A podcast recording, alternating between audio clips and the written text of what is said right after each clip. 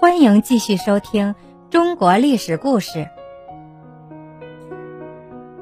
阿斗乐不思蜀。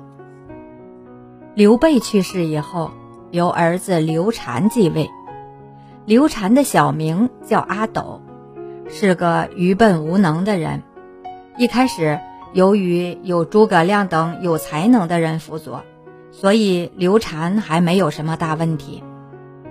后来，这些贤能的人先后去世，蜀国也就很快被魏国灭了。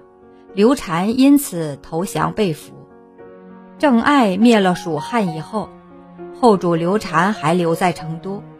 到了钟会，姜维发动兵变，司马昭觉得让后主留在成都总不大妥当，就派他的心腹贾充把刘禅接到了洛阳。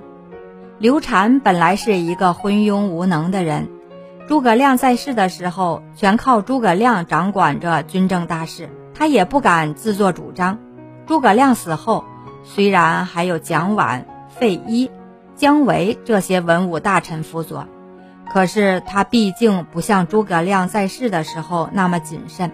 到蒋琬、费祎死去之后，宦官黄皓得了势。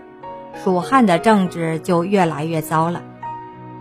到了蜀汉灭亡，姜维被杀，大臣们死的死，走的走，随他一起到洛阳去的，只有地位比较低的官员细正和刘通两个人。刘禅不懂事，不知道怎么跟人打交道，他的一举一动全靠细正指点。平时刘禅根本就没有把细正放在眼里，到这时候他才觉得。细正是个忠心耿耿的人。刘禅到了洛阳，司马昭用魏元帝的名义封他为安乐公，还把他的子孙和原来蜀汉的大臣五十多人都封了侯。司马昭这样做，无非是为了笼络人心，稳固对汉蜀地区的统治。但是在刘禅看来，却是很大的恩典。有一次，司马昭大摆酒宴。请刘禅和原来蜀汉的大臣来参加宴会，中间还特地叫了一班歌女演出蜀地的歌舞。一些蜀汉的大臣看了这些歌舞，想起了亡国的痛苦，伤心的差点都掉下眼泪。只有刘禅咧着嘴看得挺起劲儿，就像是在自己的宫殿里一样。司马昭观察了他的神情，宴会后对贾充说。刘禅这个人没有心肝，到了这步田地，即使诸葛亮活到现在，恐怕也没法使蜀汉维持下去了，何况是姜维呢？过了几天，司马昭在接见刘禅的时候，问刘禅说：“您还想念蜀地吗？”刘禅乐呵呵地回答：“这儿挺好，挺快活，我不想念蜀地。”细正正在旁边听着，觉得太不像话了。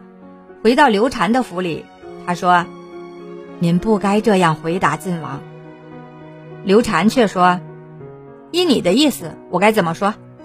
细正回答：“以后如果晋王再问起您，您应该流着眼泪说：‘我祖上的坟墓都在蜀地，我心里很难过，没有一天不想那边的。’”刘禅点了点头，说：“你说的很好，我记住了。”后来，司马昭果然又问起了同样的问题。刘禅想起细正的话，就把细正教的话原原本本的背了一遍。他极力的装出悲伤的样子，但是挤不出眼泪，只好闭上眼睛。司马昭看了他这个模样，心里早就明白了一大半儿，笑着说。这话好像是细正说的呀。刘禅吃惊地睁开眼睛，傻里傻气地望着司马昭说：“对对，就是西正教我的。”司马昭不由得笑了，左右的随从也忍不住笑出声来。司马昭这才看清楚，刘禅的确是一个糊涂人，不会对自己造成威胁，也就没有杀害他的意思。刘禅的昏庸无能在历史上出了名，后来人们常常用扶不起的阿斗来比喻那种懦弱无能、没办法使之振作的人。感谢您的收听，愿我的声音化作清晨的一缕茉莉香，每天都陪在您身边。